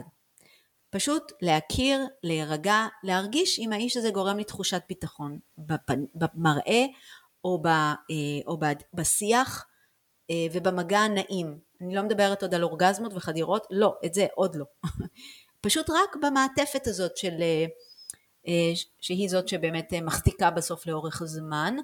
עכשיו ברגע שאוקסיטוצין מופרש, ובאמת עשינו את הדברים האלה, ויצאנו להופעה, ואחרי ההופעה סתם ישבנו על ספסל ודיברנו את הדברים הכי הכי הכי אינטימיים של העבר שלנו, של הזיכרונות שלנו, של הילדות שלנו, וגם נתנו ידיים, החזקנו ידיים, אף אחד לא התפשט עדיין, פשוט נתנו ידיים, התגפפנו, התנשקנו, כמו טינג'רים. המוח מתחיל להיות מוצף באוקסיטוצין. אה, אני עוד לא מדברת על הטסטוסטרון של המיניות היצרית התשוקתית. אוקסיטוצין טוב ויפה של מגע, של אמפתיה, של חמלה, של שיחה טובה, של מבט בעיניים עמוק וחודר. עוד לפני כל הפרפרים בבטן. שנייה. ברגע שאוקסיטוצין מופרש, בפעם הרביעית שנפגוש את הבן אדם הזה, אחרי שקרו כל הדברים שאמרנו, כן? לא סתם יצאנו לעוד דייט של ראיון עבודה, ו- ולא, ואני פשוט אמרתי לעצמי שוב שאני לא נמשכת אליו, אלא מה שאמרתי קודם, שעושים דברים שכן מעוררי אוקסיטוצין גבוה. אה, ואז אה, בפעם הרביעית את אומרת תחושה... את זה כ- כסתם בכללי או ממש פעם רביעית באמת? כן, זה כבר יכול להיות בפעם הרביעית, אבל שוב, אחרי שהדברים האלה קרו, קצת מגע בידיים, קצת זה, קצת זה, לא סקס. אה, כי טסטוסטרון עולה מהר, יורד מהר, ואם הוא מראש לא עלה הרבה, הוא ירד מאוד מהר. אז זה, זה פשוט יגרום לנו להגיד, לא, מה פתאום, זה לא בשבילי. אז נחזור רגע לרביעיית אה, מפגשי האוקסיטוצין שלנו, בדייט, או בשלושה, ובדייט הרביעי, האוקסיטוצין, הוא גורם במוח לתחושת אופוריה. זאת אומרת, הוא שם לנו איזה משקפיים ורודים על העיניים. רואים את זה אצל הורים לילדים, נכון? הורים רואים את הילדים שלהם לא כמו שאחרים רואים אותם בשום צורה, אחרת מצבנו לא היה טוב. האוקסיטוצין גורם לנו לראות את מושא אהבתנו, או אפילו הבן אדם שהתחלנו קצת לייצר איתו, חברים שלנו, נראים לנו מאוד יפים.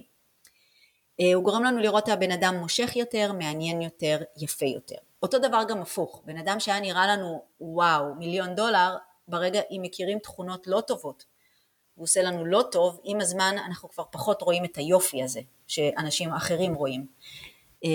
אז, אז אני אומרת, אז בדייט הרביעי, פתאום נסתכל על הבן אדם, על הגבר או האישה, אחרת. כי אוקסיטוצין מתחיל להיות מופרש.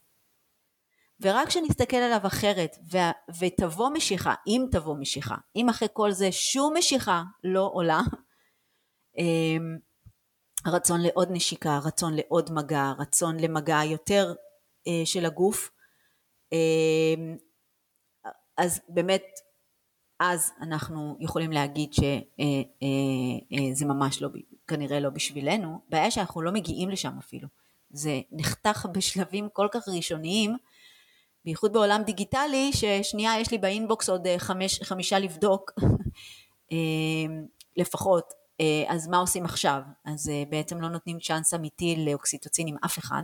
אבל אם יש משיכה בשלב הזה, אז כאילו זה מעולה. סימן... סימן שעשינו טוב, שהתגברנו לא, התגברנו כאילו איזושהי משוכה, יש פה איזושהי אה, התאהבות אה, מחודשת. מתחילה להיות התאהבות, זאת אומרת הסיפור של המיניות כאן, היא בזמן האורגזמה מופרשת רמה גבוה, מאוד גבוהה של אוקסיטוצין, סרוטונין ודופמין, שיתחילו להעביר אותנו לשלב ההתאהבות. אפשר להתאהב גם בלי לשכב עם בן אדם, אבל ברגע שמתחילים לשכב עם בן אדם ולחוות ביחד אורגזמות, המוח בעצם יוצר איזו התניה, האיש הזה עושה לי טוב, האישה הזאת עושה לי טוב מאוד, ואנחנו מתחילים להתמכר לחוויה ולהתמכר קצת לבן אדם. ואז אותו בן אדם שלא נמשכתי אליו, עכשיו אני מקנאה לו. מה פתאום היא התקשרה אליך, או מה פתאום זה, אבל הרי, רגע, לפני רגע לא רציתי ולא נמשכתי. מה קרה? מה שקרה זה אוקסיטוצין הוא עכשיו אה, מופרש והוא גם גורם לקנאה, כן? אנחנו רוצים את הכל לעצמנו ובשבילנו, ואז פתאום אנחנו אומרים, רגע, אבל לא נמשכתי אליו. האמת שזה הסיפור ממש שלי, זה ממש הסיפור שלי בזוגיות uh, הכי טובה שהייתה לי, שזאת הנוכחית, אחרי משיכה לנרקסיסטים חסרי מעצורים. uh, באמת, uh, גם עבוד, המון עבודה של מודעות, ובאמת מה שקרה לי, אה, באמת אה, אדם שלא נמשכתי אליו בהתחלה, הכרתי אותו דרך חברים, בפרק ב' כבר לא קל להכיר. גם המעגלים הם לא אותם מעגלים, וגם יש ילדים, וגם המון, המון גורמים משפיעים על היכולת בכלל למצוא בן זוג, וכשיתאים והכל. בקיצור, לא נמשכתי, כי כמובן המוח שלי מת על המגוון הזה של השופעי כריזמה וטרפת. אה, אז מה שאמרתי לעצמי זה לא נמשכתי, ואז נהיינו חברים מאוד טובים, כי הוא אדם מאוד אינטליגנטי, ואהבנו לדבר, ולדבר, ולדבר, וכל אחד מאיתנו הייתה מערכת יחסים אחרת. אה, אבל נשארנו ידידים ודיברנו, ובסופו של דבר אחרי שסיימנו את המערכות יחסים, אני סיימתי קודם, פתאום עלתה בי ההכרה שפשוט כל כך כיף עם הבן אדם הזה. זה בן אדם שאני ממש מחכה למפגשים האלה איתו. אז שנייה רגע, זו פעם ראשונה בחיים שלי שקשר לא התחיל ממין, לא התחיל ממין, וזה דווקא מה שהיה טוב בשבילי. שלא היה שם מיניות, הייתה יכולת לפתח חברות, והיום בדיוק הוא סיפר לי שהוא רוצה להתחפש בעבודה אה, עם איזה תחפושת טיפה חושפנית, ויצא לי כל השפיץ אה, של הקינה. ואני, ובאמת, מי היה מאמין שפעם אמרתי אני לא נמשכת? זה מטורף, כאילו, אני חושבת שכל אישה שם עכשיו רוצה אותו, כאילו, בתחפושת. אז אני אומרת, באמת המוח שלנו מתעתע בנו, מאוד מתעתע בנו. עכשיו אני אומרת עוד דבר, אם באופן עקבי אני רואה שאני אה, לא נותנת צ'אנס, ובאמת יש משהו, משיכה בלתי מוסברת, לא מודעת, לטיפוסי אישיות מהסוג שאמרתי, לאלפות, רק הם עושים לי את זה, ורק אני יכולה להישאב למערכת יחסים איתם שאני יודעת שהיא רעילה לי מאוד. אז לעשות פוס, לא לראות אף אחד יותר, ולעשות עבודה מסיבית, ממש חפירות בעבר שלי, ולהבין שזה כבר מעבר לביולוגיה, כי כל נקבה וכל זכר רוצים אלפות, אבל מעבר לזה יש פה עוד מנגנונים פסיכולוגיים חזקים של משהו באישיות שלי שמושך אליי אישיות כזאת, שלא עושה לי טוב, שלא נותנת לי טוב. אז קודם כל אני צריכה אה, להרגיע את עצמי לטפל בעצמי. אה, ודבר שני, אחד הגורמים שהם מנבאים זוגיות טובה, הגורם שהכי מנבא זוגיות טובה, זה רמת השביעות הרצון מהאדם, של האדם מהחיים שלו. אם טוב לי בחיים, אם אני מרוצה מהמקום שלי, אם אני מרוצה מה, בעצם מהסטטוס שלי בעולם הזה, אז אני פחות אתן לחפש את האלפא, אוקיי? כי טוב לי במקום שלי. אוקיי? אה, אה, זה אולי נשמע יותר מדי דטרמיניסטי ומוריד אותנו לדרגה של חיה, אבל רואים שזה באמת נכון. זאת אומרת, כשאני מרגישה שלמה עם המקום שלי בעולם, עם ההתפתחות האישית שלי, רמת הסטרס שלי, אני לא בסטרס גבוה. אה, באופן כללי אפילו רואים מבחינה חברתית שקבוצה נמצאת בסטרס היא יותר בוחרת במנהיגים היותר אה, משוגעים, פסיכופטים mm-hmm. קצת, ושחברה יותר שבעה ונינוחה ופחות בסטרס, יש יותר דמוקרטיה, יש יותר אה, בעצם יכולת באמת לתת לאנשים שהם לאו דווקא הדיקטטור הגדול לנהל את העניינים. אז כנראה שזה קורה גם ברמה האישית קצת באיזשהו מקום, זאת אומרת אם לא טוב לי, עם זה אני, אני מחפשת דרך הזוגיות אולי, דרך הבן זוג להעלות קצת את ה...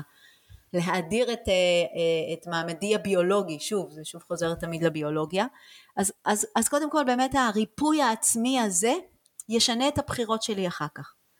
אז אם אני רואה שזה דפוס חוזר, שבעצם מי שטוב אליי אה, לא עושה לי את זה, דפוס חוזר, ואני גם יכולה להגיד שבהיסטוריה שלי יש דפוסים רעילים שכבר הייתי בהם, שכולם אמרו לי מה את עושה שם, תברחי, אה, אז אוקיי, אז כאן לעשות עבודה, אה, כי כאן המודעות שדיברנו עליה אישית לא תעזור כל כך, כי לא ניתן צ'אנס לארבע דייטים בשום מצב. יש משהו שמושך אותנו למקום, שוב, באמת להבין שה...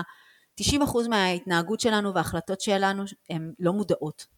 ואם יש החלטה שהיא הכי הכי הכי הכי קריטית בעיניי בחיים האלה, הכל אפשר להחליף, עבודה, קריירה, מגורים, מראה, הכל. עם מי שאנחנו עושים איתו ילדים, אי אפשר להחליף. בן זוג, אה, עוד פעם, יש הבדל בין בן זוג במהלך החיים לבן זוג שאנחנו באמת בוחרים להקים איתו משפחה. את זה, זה החלטה שהכי משפיעה על האושר של האדם בחיים. כי נכון, אפשר להתגרש, אבל לא מתגרשים אף פעם מבן אדם. הוא תמיד יהווה מקור לאושר שלנו או לסבל שלנו עם hmm. הזמן, כי הוא אבי או אם ילדינו. אז זה לא נגמר, זו החלטה הכי חשובה שאנחנו כאילו הולכים ומקבלים אותה בימינה שמאלה, השתגענו לגמרי, כאילו זה, אפילו על פלאפון אנחנו עושים יותר אה, מחקר, על איזה פלאפון לקנות, ואנשים נאמנים גם לדגם והכל כי הם באמת עשו מחקר או בדקו וראו שזה הדגם הכי טוב ואז הם נקשרים אליו, אבל אנחנו לא נותנים פה בכלל את הדעת גם למשמעות של הבחירה, לאופן של הבחירה, ומי קיבל את ההחלטה בכלל? המוח המעיים קיבל את ההחלטה, האמיגדלה קיבלה את ההחלטה, המוח הקדום, מי קיבל פה את ההחלטה עכשיו? המגדלה זה באמת גם, זה גם בלוטת הסטרס וגם המיניות שלנו, היא גם נדלקת אה, בזמן מיניות אה, וגם בזמן אלימות, אז אגרסיה ומיניות גם קשורות ביחד, אז מי קיבל החלטה עכשיו להתחתן עם הבן אדם הזה ולהביא איתו ילדים, אני רוצה, לש... אני רוצה להבין, אה, כי זה מאוד מאוד חשוב. עכשיו הבעיה של העונה המצחית היא גם שזה מסלול איטי, צורך המון אנרגיה, עובד מאוד לאט. ומי שמניע את ההתנהגות שלנו, שוב, פועל פי שבע יותר מהר בכל גירוי שאנחנו מקבלים, זה המוח הקדום, עם כל מערכת העצבים הקדומה שלו. אז, אז אם, זה מאוד מניע אותנו, אפילו ברמה למשל שאם חוויתי בגידות, אם חוויתי המון אכזבות, אז התחושת בטן שלי בכל דייט, איך לא תהיה שהוא לא בשבילי. למה הוא לא בשבילי?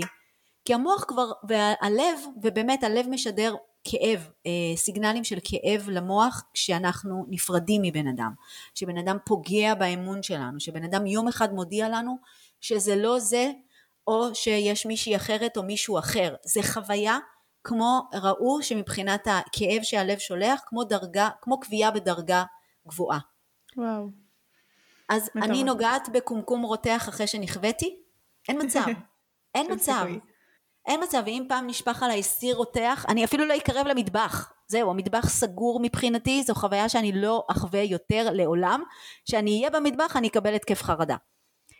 אז אותו דבר, עם כזה כאב לב, שאנחנו אומרים אוקיי עברתי הלאה, עברתי הלאה, זה בסדר, עברתי הלאה, יש הרבה דגים בים, זה חוויה טראומטית לגוף, הגוף צריך להחלים מזה, המוח צריך להחלים מזה, וחלק מההחלמה שלו זה למנוע ממני לחוות כאב, ולהגיד על כל דבר לא נמשכתי, הוא לא בשבילי, וזה בעצם לא האדם האחר, כמובן זה אני ומה שאני חוויתי, והפגיעה שאני חוויתי, ומשום מה אותו באמת הסיפור הזה של תבניות סבל במוח ומה זה נקרא רפלקס הסבל כמו רפלקס של לא לגוע במים רותחים או בכלי חם זה נקרא רפלקס הסבל שהוא טיפה גם יוצר לא טיפה יוצר קורבניות אה זה לא אני לא אצלי זה גברים אין לתת בהם אמון או נשים mm. אין לתת בהם אמון אי אפשר להאמין באף אחד אהבה זה, זה אה, אהבה זה אינטרסים, יש את המשפטים האלה שאנחנו בעצם אומרים לעצמנו אחרי שחווינו כאב כדי לא לחוות שוב כאב, ואז אנחנו מזמנים גם לעצמנו, לא אוהבת את המילה הזאת מזמנים, אבל זה מה שבדיוק קורה,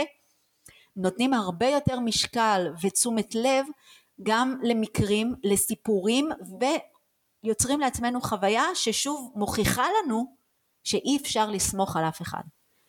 אה, וגם מסתכלים והנה הנה גם לה זה קרה גם לו זה קרה. למרות שיש מיליון מקרים של אנשים שחיים באושר ואושר ונותנים המון חום ואהבה אחד לשני אני לא אראה אותם.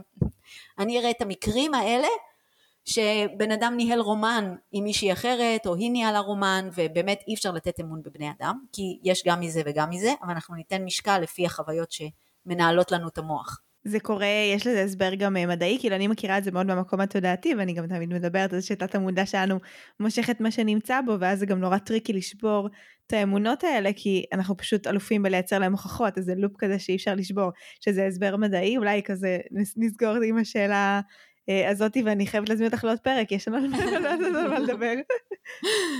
שוב, זה שוב הרמה, שוב הזאת של, אה, שאנחנו מתחילים להבין את, את ה... כלל מערכת העצבים שלנו ואת ה, אה, את הגירויים התת מודעים שהיא שולחת שיבואו בצורה של רגש שאני אשים עליו אחר כך את המילים. ואם הרגש שמתעורר הוא, הוא בעצם המערכת העצבים הלא מודעת הקדומה הזאת, שוב האמיגדלה וכל החלקים שהיא מעצבבת, שזה כמו שאמרנו עצב הווגוס, מוח המעיים, המערכת העצבים של הלב, אין לה תחושת זמן, היא לא זוכרת שהיא לא, מי שעושה את הסידור על ציר הזמן זה העונה המצחית. זה קרה בעבר, זה לא קורה עכשיו. זה שפעם פגעו בי, זה לא אומר שהבן אדם עכשיו שיושב פה הולך לפגוע בי. אה, אז בואו לא נחפש סימנים למה הוא דומה לכל מה שהיה בעבר, שוב בתת מודע. אין, אין חיה כזאת, האמיגדלה חיה את כל החוויות הקשות והצרובות והרע נצרב יותר חזק, פי שלוש עד פי שש, תלוי בבן אדם, אה, כי בעצם אנחנו, המערכת העצבים מגינה עלינו מפני סכנות, כי רוב, רוב הזמן בטבע יש סכנות וצריך לשרוד. אה, אז בעצם אז זה ההסבר בעצם למה בעצם המערכת העצבים הלא מודעת לא חיה את ציר הזמן ובעצם המיקוד הוא ורואים את זה בעצם אצל בעלי חיים שיוצרים להם איזושהי התניה של נגיד שוק חשמלי לריח כל החיים הם בורחים מהריח, אוקיי? כל החיים הם בורחים מהריח, מבחינת האמיגדלה לא נשכח ולא נסלח. זה, ה, זה המוטו. עכשיו הוא מאוד הישרדותי, יכול להיות שאני לא אצא מהמאורה אף פעם, אבל במאורה הכי בטוח, נכון? הכי בטוח במאורה, אולי נצא בלילה בחושך לקחת טיפת אוכל, אבל אני בטח לא אצא להרפתקאות וסקרנות וללמוד את הסביבה, כי המגדל תמיד תגיד לי שזה היינו שם, been there, done that, לא. זה לא יקרה. אה, אז הכי כיף במאורה, בשקט, בנחת, אף אחד לא יפגע בי לעולם. אה, איזה יצורים מורכבים אנחנו. טוב, זה, זה באמת אה, עולם ומלואו, ואני חושבת שנתנו פה הרבה מאוד אה, נקודות מבט על אה, למה אנחנו פועלים כמו שאנחנו פועלים, שבעיניי זה חלק מאוד משמעותי בריפוי, ברגע שאנחנו נכון. מבינים כזה את העולם הפנימי שלנו, הרבה יותר קל באמת, אה, כמו שאמרתי, עם המודעות, לעשות בחירות מחודשות, וגם אה, באמת דיברת על המון אה, דברים שאפשר לעשות כדי להצליח אה, להתגבר על המנגנונים האבולוציוניים האלה, זה נושא מרתק ואנחנו נעשה עוד אה, פרקי המשך על, אה, על כל השלבים שעוד רצינו לדבר עליהם, באמת יצאנו פרק מהמם ש, של, על משיכה, בהכי טהור של המשיכה ו, וקצת התאהבות, אז תודה רבה לך על כל הידע שחלקת איתנו כאן, זה באמת היה סופר מרתק ופותח תודה. תודה, תודה לך, גם אני שמחתי מאוד ובאמת ככה אני מאוד מקווה שזה ידע שככה יעזור.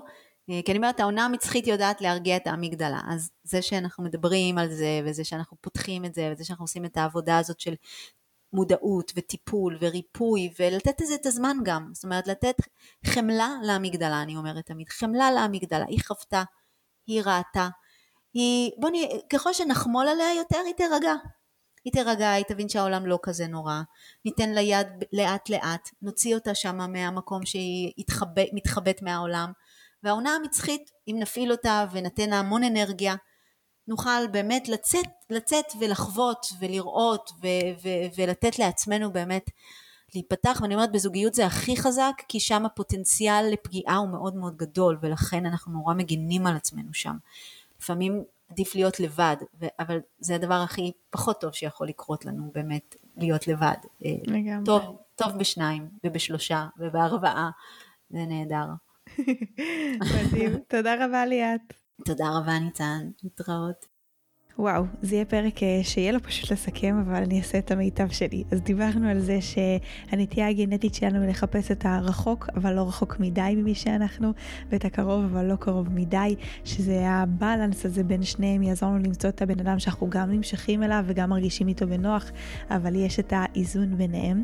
דיברנו על החלוקה שיש לנו ברמה הביולוגית לסטטוס שאנחנו חיים בהיררכיה והמטרה שלנו זה לא לרדת ברמה שלנו, כל חיה בעצם רוצה לעלות מעמד ולכן אם יש מישהו או מישהי שיותר מדי מעוניינים בי, זה יכול לגרום לי להרגיש ולחשוב שהוא כנראה ליגה מתחתיי ובגלל זה אנחנו לא רוצים לרוב את מי שרוצה אותנו. דיברנו על זה שיש לנו משיכה טבעית לטיפוסי אישיות נרקסיסטים כי אנחנו מפרשים אותם כאנשים שהם עתירי משאבים אה, וכאנשים, כבני אדם אנחנו נמשכים לאנשים עם ביטחון עצמי וכריזמה, נמרצות וחיות, אבל בפועל עם האנשים האלה מאוד קשה לייצר ביטחון בקשר והקשר איתם לא יחזיק לאורך זמן. דיברנו על זה שהדרך לעשות עיקוף אה, על כל ההטיות הביולוגיות האלה מתחיל קודם כל במודעות, להבין את ההיסטוריה של המוח שלנו ולמה הוא עובד, וברמה היותר פרקטית התנהגותית ממש לשים לב שאנחנו נותנים צ'אנס. לחכות עם המיניות ולתת קודם כל מקום לפן הרגשי, לשים לב לאיזה עוד עומק רגשי אנחנו יכולים להגיע ולהבין שיש איזשהו מאבק בין המוח הרגשי למוח האבולוציוני וזה בסדר, שלפעמים אנחנו אומרים שאנחנו לא נמשכים כשבפועל אנחנו מתכוונים לזה שאנחנו פשוט לא רוצים או חוששים להיחשף ולהיות באינטימיות וכן המטרה שלנו היא לפעול כדי לבנות עמודי תווך אחרים בקשר שהם לא רק מיניות. דיברנו על לא לצאת להמון דייטים ולא להיות במקום הזה שרק מחפש עוד ועוד כי אז אנחנו מייצרים לעצמנו עוד חוויות לא מדויקות שייצרו אצלנו תחושת כישלון ויוריד לנו את הביטחון ואת. האמונה שהדבר הזה אפשרי עבורנו, ושהרבה יותר עדיף לחפש יחסים שמקושרים לחיים האמיתיים, יחסי אופליין קראנו להם, שזה בעצם קשרים שהם מחברים של חברים, או כל מיני חיבורים למעגלים הטבעיים של האדם, ככה יהיה לנו הרבה יותר קל. ושמשהו שממש יכול להטיב איתנו זה ממש לארגן מפגשי חברים, לא ברמה של להגדיר את זה כהיכרויות, אלא פשוט בשביל לייצר עוד מעגלים חדשים של חברים, שמהם יהיה אפשר גם להכיר בהמשך. דיברנו על זה שהמשיכה המינית יורדת עם הזמן ובסוף נשאר הרגש, ולכן מה שמחזיק זוגיות זו החברות הטובה, הכנות, האינטימיות והחברות הטובה יכולים לאפשר מיניות טובה בהמשך, גם אם היא לא באה כאיזשהו קליק ראשוני כזה כמו שדיברנו עליו ברמה ההישרדותית, ושהקליק הזה לאו דווקא דווקא מנבא והוא לא חומר בהכרח לזוגיות טובה ולכן אנחנו רוצים לשים אותו בצד בהתחלה. לשים לב שאנחנו מאפשרים התפתחות של רגשות, של פתיחות רגשית, לעשות איזשהו מגע פיזי עדין יותר שבאמת יעורר את האוקסיטוצין שלנו. והפעם הרביעית שאנחנו נפגוש את הבן אדם אחרי שנתנו באמת מקום לכל הדברים האלה, האוקסיטוצין ייצור תחושת אופוריה, אנחנו נסתכל על הצד השני אחרת, ואז גם אם לא הייתה אה, משיכה עד עכשיו, יש מצב שהיא תתפתח, אבל אם בשלב הזה, אחרי שנתנו צ'אנס לרגש ונתנו את המקום, עדיין לא התפתחה משיכה, כנראה שזה לא בשבילנו וזו דרך ממש טובה לדעת, ואם יש משיכה, עלינו שלב ואנחנו עוברים בעצם לשלב ההתאהבות. המיניות אחר כך בשלב הזה, שאחרי ההתאהבות כבר יכולה ממש להיות דלק לרגש, כי כשחווים אורגזמות משותפות אז מייצרים התאהבות והתמכרות לצד השני, ושם אנחנו גם נוכל להרגיש את הקנאה הזאתי. ולסיכום דיברנו על זה שדפוס חוזר של משיכה לנרקסיסטים זה כבר משהו שמצריך עבודה פסיכולוגית עמוקה יותר ללמה אנחנו מושכים את זה, ושבסוף הדברים שיוצרים זוגיות טובה זה אנשים שמרוצים מהחיים שלהם, וכשאנחנו שלמים בתוך החיים שלנו ובאיך שהם נראים, פחות נימשך לזוגיות שהיא לא תהיה בריאה לנו. אז אה, אני מקווה שהצלחתי להכניס פנימה את הדברים המרכזיים ושנהנתם ונתרמתם מהפרק הזה ושהוא היה פותח אה, תודעה עבורכם, ואם באמת ככה היה, ממש נשמח שתשתפו אותו ברשתות החברתיות עם אנשים שאתם אוהבים כדי שהוא יגיע לכמה שיותר אוזניים שזקוקות לו. תודה לכם שהאזנתם ושיהיה לכם שבוע נפלא. נתראה כאן בשבוע הבא.